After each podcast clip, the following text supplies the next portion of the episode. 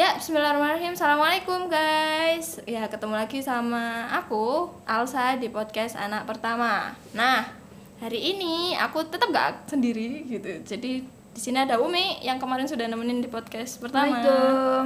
Waalaikumsalam. Dan ada Yaya. Yaya. Assalamualaikum. Waalaikumsalam. Udah nggak kayak khutbah lagi salamnya. ya, hari ini kita ngobrol bertiga, mumpung di rumah semua gitu. ya, ya, ya. Kenalan dulu deh. Dulu Yaya tuh Yaya tuh panggilan buat ayah ya, Yaya. Kalau di rumah aku adik-adik manggil ayah tuh Yaya. Agak tidak mainstream sih. Dulu kenapa sih ya kok dipanggil Yaya? Ya dulu itu mungkin ya cari yang agak unik gitu ya. Ada yang mama papa, ada ibu bapak gitu. Ya eh ya ya itu kan ambilan dari kata abuya. Ada manggil buya, buya, ya dipanggil ujungnya saja.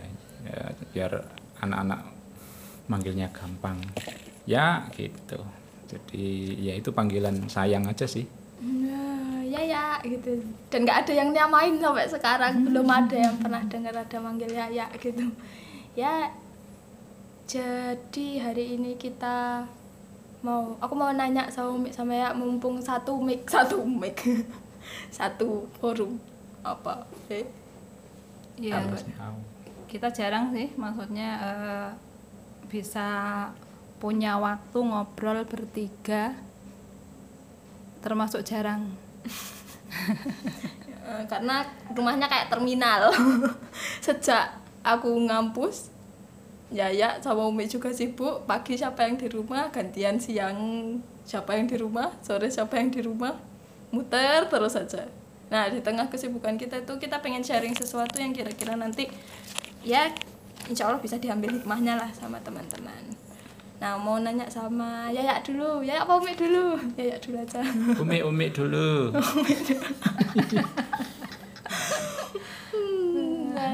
mau Umi dulu wes Umi menurut Umi itu selama ini Yaya tuh gimana sih kalau di rumah mungkin lebih ke pembagian peran ya saya kan kita lagi banyak ngomongin soal peran keluarga gitu nah menurut Umi Yaya tuh kalau di rumah kayak gimana Berbagi peran ya. Mm-mm. Kalau eh, berbagi peran, ya kita sebenarnya ngalir aja sih, maksudnya ngalir aja. Dan eh, mungkin dari awal karena kita sudah sudah punya kalau tidak bisa dibilang kesepakatan ya itu memang sudah menjadi kesepakatan tidak tertulis lah seperti itu. Jadi ya ngalir aja pokoknya eh, ada yang harus diselesaikan. Kalau misalkan pas salah satu nggak bisa ya kalau yang lainnya bisa menghandle why not gitu kan seperti itu. Jadi kalau di awal dulu misalkan eh, Umi sudah capek misalkan ngurus anak-anak ya kita akan berbagi di situ gitu kan ya. Jadi ya siapa yang bisa menghandle? Atau kalau misalkan masalah antar mengantar sekolah dan sebagainya ya kondisional aja. Maka eh, siapa yang ini dan pokoknya amanah-amanah yang ada di dalam rumah itu bisa berjalan dan bisa dinikmati oleh semuanya. Itu sih intinya. Oh gitu. Jadi intinya tolong menolong ya gitulah maksudnya kan ya kita eh, akhirnya juga akan terbangun saling pengertian gitu kan. Dan eh, nggak nggak langsung ujuk-ujuk begitu juga sih. Karena maksudnya eh, dulu juga Umi harus belajar ketika ternyata ada hal-hal yang Umi harus sampaikan. Jadi tidak tidak ah nanti nanti Yaya pasti tahu deh gini. Kan Umi lagi repot gitu. Nanti kan akan bantu Umi kayak gini. Nggak juga gitu. Dan akhirnya juga eh, Umi harus belajar karena saat itu Yaya juga bilang pokoknya kalau mau Yaya bantu apa bilang gitu kan. Nggak apa-apa Yaya disuruh apa pun nggak apa-apa gitu. Tapi bilang. Nah itu Umi belajarnya di situ. Oh ternyata memang harus disampaikan gitu loh. Jadi eh, ada format yang ternyata memang berbeda antara laki-laki dan perempuan. Dan itu eh, Umi juga belajar dari awal gitu. karena ya itu untungnya kalau kalau Umi itu kita bisa sama-sama punya keinginan untuk memahami dan belajar bersama itu yang yang penting kayaknya di situ deh keinginan buat saling belajar bersama untuk terus artinya iya, gitu ya terus. untuk terus belajar bersama gitu. Tadi kalau bahasa kekiniannya berarti ya tuh kadang nggak peka gitu. Ah, gimana ya? ya Kalau kadang gitu deh kadang gitu deh. Lah, enggak enggak. Sekarang pertanyaannya dibalik. Ya ya. Kalau menurut Yaya perannya Umi selama ini di rumah gimana? Eh, menurutnya ya U- Umi Muni anu eh, istimewa sih dalam artian. Eh, dari awal ya kakak Alsa dulu kan eh, dari kecil memang kita tidak bisa langsung punya format eh, seorang orang tua atau ayah atau umi yang ideal. gitu. Ya masih namanya dulu anak pertama ya kita masih mencari-cari. Tetapi kan eh ya tadi itu Umi nyampaikan mengalir. Dan kita ini sepakat pembelajar eh, yang apa pembelajar orang tua pembelajar. eh, orang tua yang belajar cepat lah istilahnya gitu. Eh, harus eh, Umi jadi seorang ibu eh, Yaya harus menjadi seorang ayah. Ya ini yang harus Match. saling match eh, membuat figur ke Kak Alsa. Harus eh, sosok yang saling ya melengkapi. saling melengkapi gitu oh Iya. iya masalah tugas sehari-hari itu kita ndak ada hitung-hitungan sebenarnya dulu Atau enggak ada enggak ada harus dicatat tugasnya Mm-mm. Yaya ini, tugasnya Umi ini itu enggak juga sih. Jadi ya saling mengisi aja kita saling melengkapi. zamannya kecilnya kakak dulu kita belum punya mesin cuci ya ya yang nyuci tapi ya kayak mesin cuci juga sih aku Munyer, diajak munyer. cuci suruh nginjek-nginjek pak mandi. Ya mesin cuci manual. Ya gitu. Jadi bukan jaim-jaiman juga sih. Gitu. ya intinya berarti kan ada hal prinsip nih. Maksudnya kalau misalnya tadi tak tangkap tuh antara Umi sama Yaya sebenarnya cenderung fleksibel lah untuk pembagian perannya. Yang penting mau saling belajar mau saling ngerti gitu Memahami. memahami. Tapi sebenarnya ada hal prinsip nggak sih yang Umi sama Yaya pegang gitu hal prinsip perbedaan. Misalnya nih perempuan tuh gini harusnya ibu tuh gini ayah tuh gini gitu. Apa ya? Kalau eh, Yaya sih ya dari awal kan kita pengennya eh, tujuannya sama ya surga gitu ya. Kita bersama-sama nanti masuk surga otomatis kita tuntunannya eh, kanjeng Nabi Muhammad SAW ya. Kita atau Yaya ini ya berperan sebagai eh, imam misalnya gitu dalam keluarga. Itu pun ya, karakter Yaya bertepatan mungkin agak introvert ya. Maksudnya tidak bisa memutuskan kecuali nanti ada masukan dari umimu dari ya kakak ayo. Bahkan kalau adik-adikmu memang per- punya pendapat ya Yaya perhatikan. Baru itu Yaya putuskan. Gitu. Hmm. so, Umi Apa tadi? eh, ada prinsipnya nggak sih? Gitu. Prinsip Ya. yang dipegang sama ini Kalau prinsip yang dipegang pada intinya ya prinsip yang terkait dengan memang tuntunan gitu loh secara syariat memang hak kewajiban itu ya memang kita sudah punya rambunya kan kalau yang itu. Kalau yang untuk aplikasinya pelaksanaannya sharing dan sebagainya itu kan kita punya gaya masing-masing. Maksudnya di setiap keluarga pasti punya kesepakatan dan gaya yang berbeda-beda gitu. Nah kalau yang eh, yang Umi sama Yaya ini ya sesuai dengan karakter kita masing-masing gitu. Yang jelas di situ itu kalau eh, aplika aplikasinya maksudnya ya kita fleksibel gitu kan maksudnya seperti itu tapi kalau untuk aturan ya kalau memang Umi salah ya harus diingatkan gitu kan. Kalau untuk aturan yang memang sudah eh, pakemnya seperti itu dalam syariat dan sebagainya ya memang harus diingatkan. Dan eh, seperti itu yang kita harus jaga bersama-sama itu loh maksudnya. Ada sikap yang kita harus bangun kalau memang ben- itu benar dan memang eh, kita salah ya sudah kita harus berbesar hati untuk kemudian menerima dan untuk kemudian berubah gitu ya ini seperti itu sih Hmm, oke oke. Intinya sebenarnya kalau misalnya yang di yang aku pahami ya maksudnya laki-laki tuh kalau dalam keluarga itu sebagai koam gitu. Kalau perempuan kewajibannya taat gitu. Maksudnya koam tuh kan ya dia sebagai pemimpin, dia yang memberi nafkah. Kalau yang perempuan sebenarnya kewajibannya cuma taat ya nggak sih Mi? Maksudnya gimana? iya enggak ya Eh, ya tadi itu eh, decision maker memang seorang ayah gitu ya. Tetapi bukan serta merta ya ya ini eh, Otoriter. oh, sembarang-sembarang harus Harus ya ya harus ya.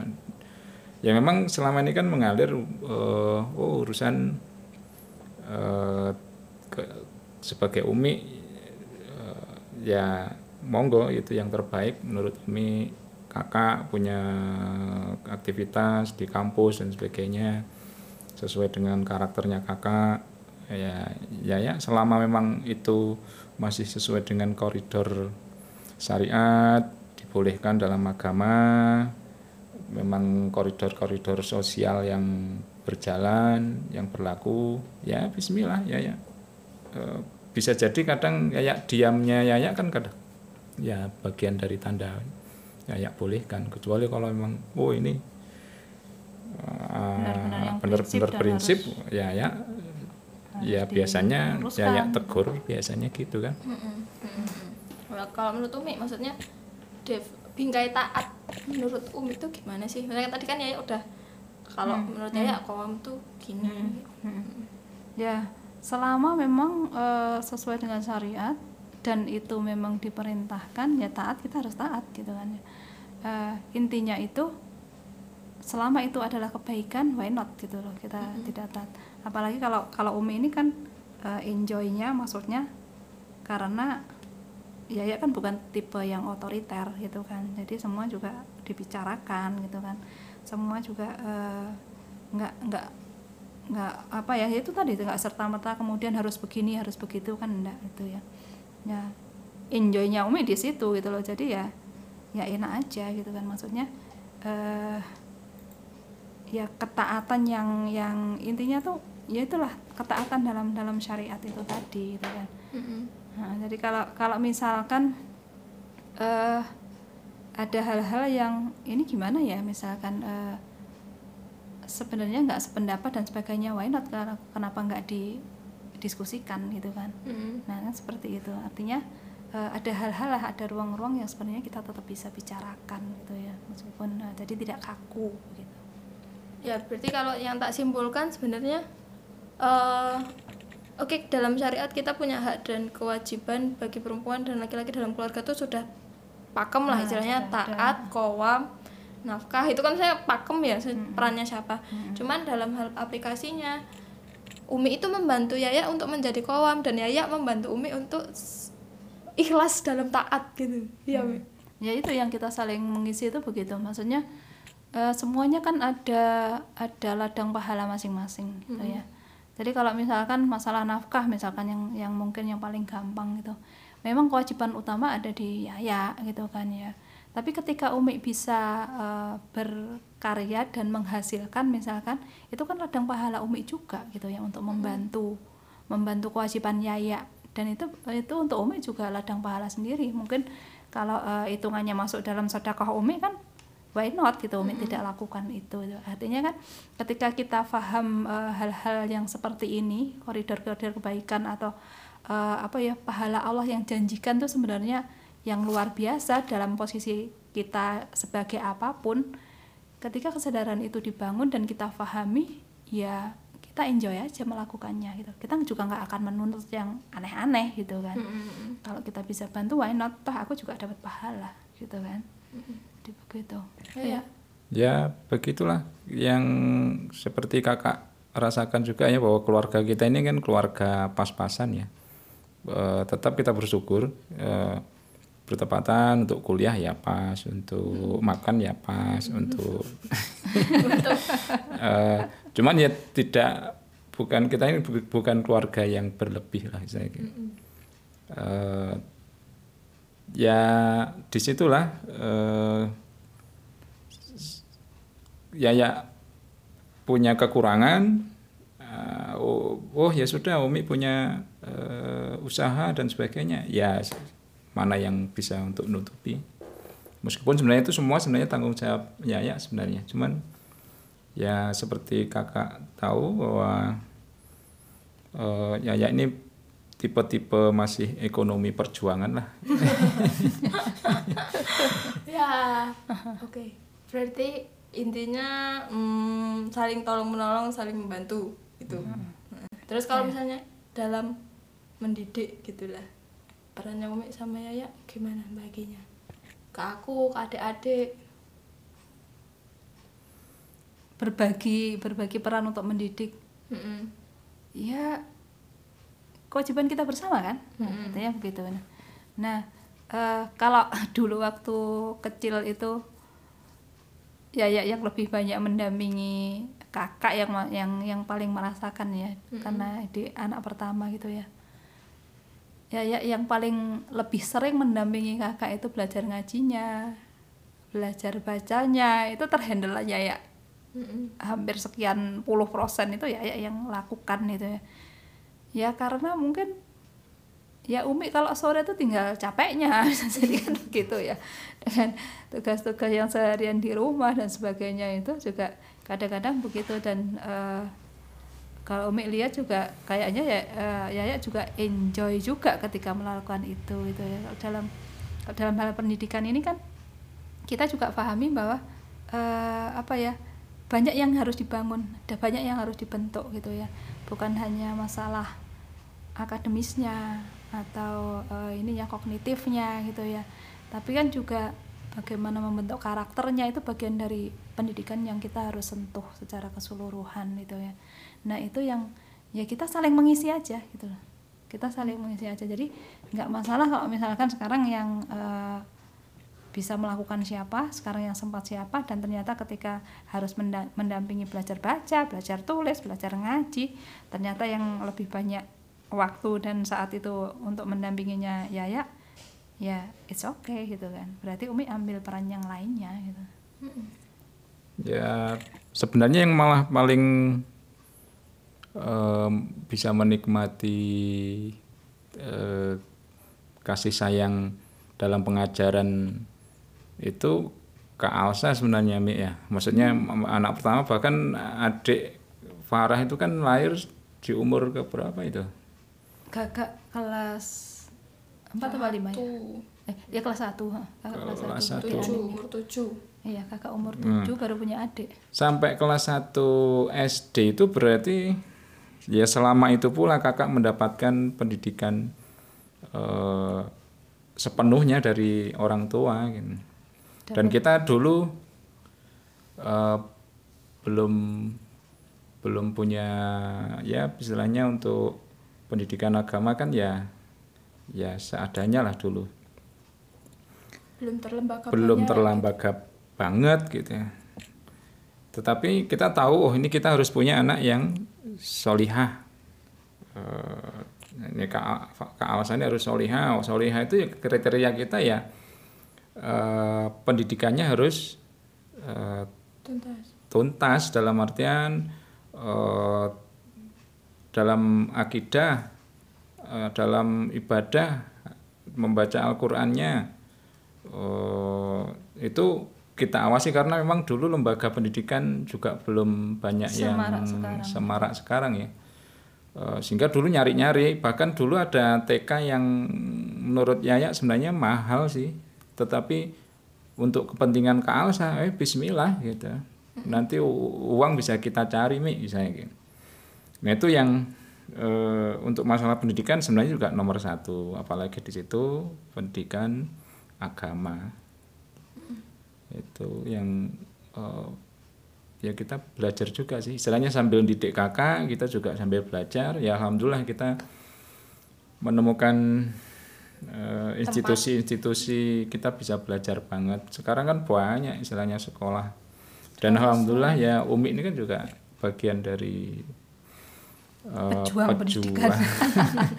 praktisi pendidikan sih, praktisi pendidikan berkarakter eh, Islami lah. Islami lah gitu. Nah, kalau Umi sama Yaya sendiri nih, maksudnya kan tadi kan udah di udah cerita banyak nih tentang pembagian di rumah tangga, tentang uh, pembagian dalam didik anak. Sebenarnya pernah nggak sih ada egois-egois gitu di Umi sama Yaya? Ada muncul egois, sisi-sisi egois gitulah. Terus Ya. ngatasinya gimana? Ya pernah lah. Pasti pernah kita punya. Kita itu sama Allah dilengkapi dengan Instrumen instrumen itu juga gitu loh. Kalau sekali-kali muncul tuh ya pernah gitu kan. Tapi ya kembali-kembalinya itu tadi kita punya punya kesepakatan di awal gitu ya. Maksudnya ya eh, dari apa ya? Dari mungkin mungkin diawali juga dengan alhamdulillah kita meskipun mungkin saat itu masih terbatas tapi pemahaman tentang agama gitu kan juga memadai lah insya Allah seperti itu ya maksudnya dari Uti Agung maksudnya. Ya Ya. ya dari orang tua juga dari lingkungan saat kita sebelum nikah itu juga uh, mendukung untuk itu.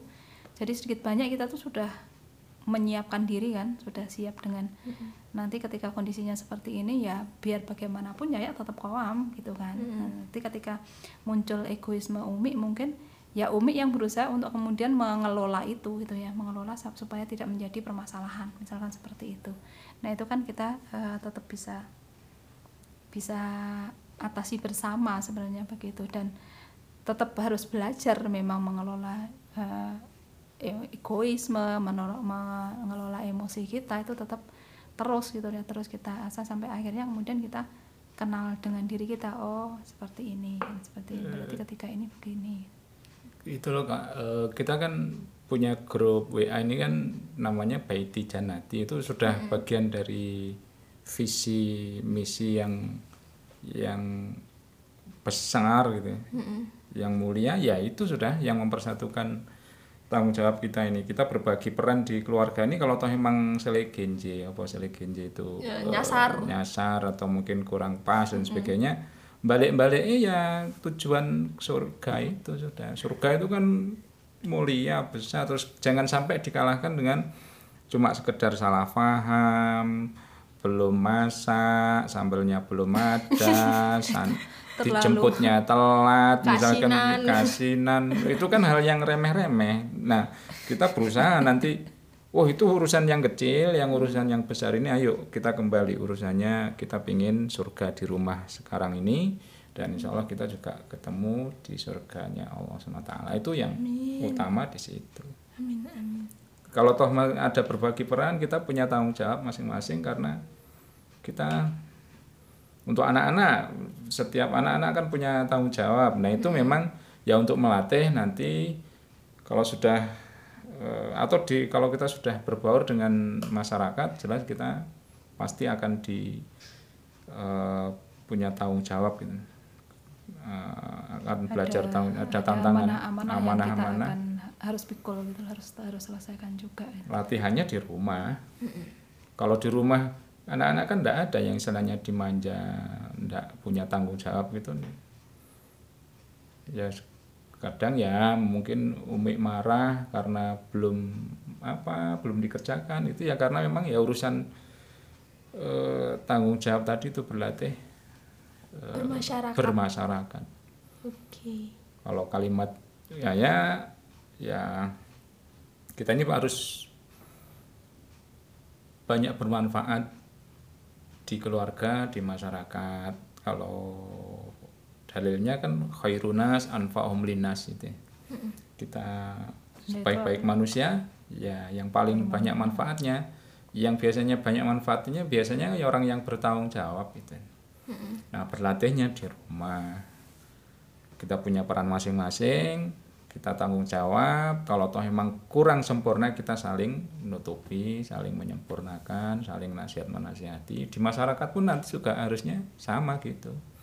Kita nggak mungkin di masyarakat terus dianggap sempurna. Mesti ada celah ada celah ada celah untuk mengkritik mengkritisi dan sebagainya. Nah jangan sampai kita terbantai istilahnya eh, dibully di masyarakat, kita nggak pernah latihan di rumah. Gitu. berarti istilahnya gini egoisme itu akan kalah dengan tujuan yang sudah kita tetapkan tujuan besar yang kita tetapkan. Jadi eh, apa ya? Ya mimpi besar kita apa sih itu ya? Tujuan besar kita apa? Itu yang yang jadi goalnya gitu loh. Hal-hal yang tapi ya harus difahami ini kira-kira eh, halnya seperti apa. Kalau kalau yang tadi saya katakan itu kan hal-hal yang remeh yang bisa mengganggu tujuan besar itu. Ya ya itu harus kita kita pahami bersama. Ya sudahlah nggak usah di- nggak usah dibesar-besarkan ini ya yang sampai akhirnya kemudian menjadi masalah gitu kan seperti itu. Antara Umi sama Yaya berarti tetap fastabikul khairat. Betul In- karena sebenarnya kan kedudukan perempuan sama laki-laki di hadapan Allah kan sama ya tergantung takwanya. Hmm, gitu iya. ya. Yes.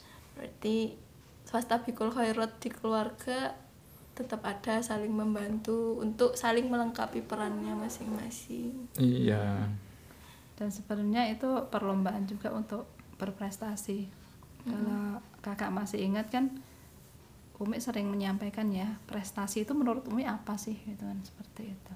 Bukan angka atau nilai yang tinggi nilai yang sempurna 100 dan sebagainya bukan itu gitu ya. Tapi hal-hal yang eh, mungkin orang lain nggak banyak melakukan gitu loh. Tapi kita bisa melakukan kita bisa istiqomah dan itu dalam eh, kebaikan. Maka itu adalah prestasi kalau menurut Umi. Nah itu yang coba Umi tanamkan ke kakak ke adik-adik kan gitu ya. Jadi bagaimana kita istiqomah dalam kebaikan bagaimana kita terus belajar memperbaiki diri gitu ya. Itu adalah eh, prestasi ketika kita bisa melampauinya seperti itu. Ya, ya gitu. Mungkin kalau dari aku cukup sih. Maksudnya ada yang umi sama mau tambahkan untuk ya kan hari ini kita temanya tentang peran Mm-mm. Pak, sekalian untuk sebagai penutup buat teman-teman nih nanti kira-kira apa sih yang harus di diingat-ingat tentang bagaimana peran laki-laki dan perempuan gitu. Eh, kalau titip saya ke teman-temannya kakak ya kita berebut saja eh, untuk melakukan surga Allah kebaik eh, kewajiban kita gitu ya. Kalau teman-teman sebagai anak gitu ya, ya sudah berebut aja bahwa ini saya kewajiban sebagai anak apa ya. Jangan terlalu berpikir orang tua ini yang kewajibannya orang tua harus gini gini gini gitu kalau itu menuntut hak nah. itu menuntut hak eh, sudah kalau kita melaksanakan kewajiban sebagai anak insya Allah otomatis akan mendapatkan pahala oh hak. mendapatkan haknya dari orang tua suami yang penting sibuk dengan kewajibannya. Oh ini. Nanti kalau oh ternyata istri kan juga tahu oh ini kemampuannya. Oh gini berarti nanti akan memahami. Eh, dan istri juga oh saya juga ternyata pengen juga pengen punya ke- memaksimalkan kewajibannya. Jadi berebut melakukan kewajiban aja. Jadi mungkin kesimpulannya gini, ketika kita memaksimalkan kewajiban kita, sesungguhnya kita memberikan hak untuk orang lain. Oh ya Gitu ya. Jadi kalau eh, Yaya itu memaksimalkan haknya sebagai Yaya, kewajibannya sebagai eh, ayah.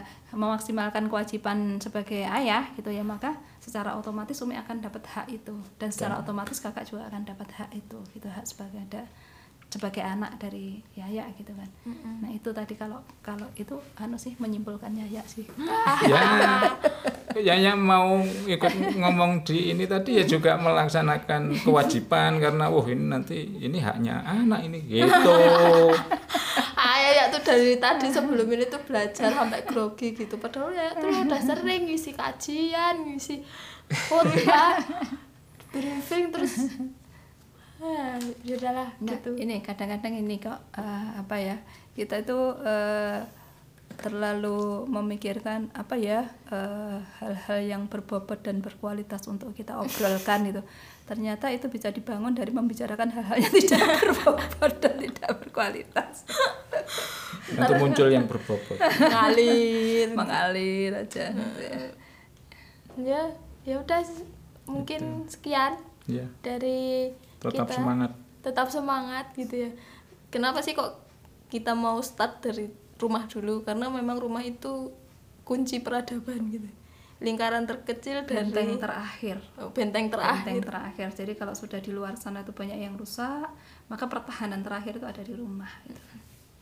ya oke oleh karena itu sebenarnya pengen banget teman-teman di sini membentuk benteng-benteng baru yang, kokoh. gitu. Bagaimanapun masa lalu teman-teman teman-teman tetap punya masa depan yang harus dibentuk untuk peradaban yang lebih baik Indonesia ke depannya. Ya yang harus diperjuangkan. Mungkin sekian dari kita. Terima kasih teman-teman udah mau dengerin sampai akhir. Jangan lupa di share kalau memang teman-teman ngerasa ini hal yang penting untuk diketahui orang banyak gitu. Jadi biar kita punya rantai kebaikan yang nggak pernah putus ya mungkin terakhir salam dari kita. Assalamualaikum. Assalamualaikum. sampai jumpa di podcast berikutnya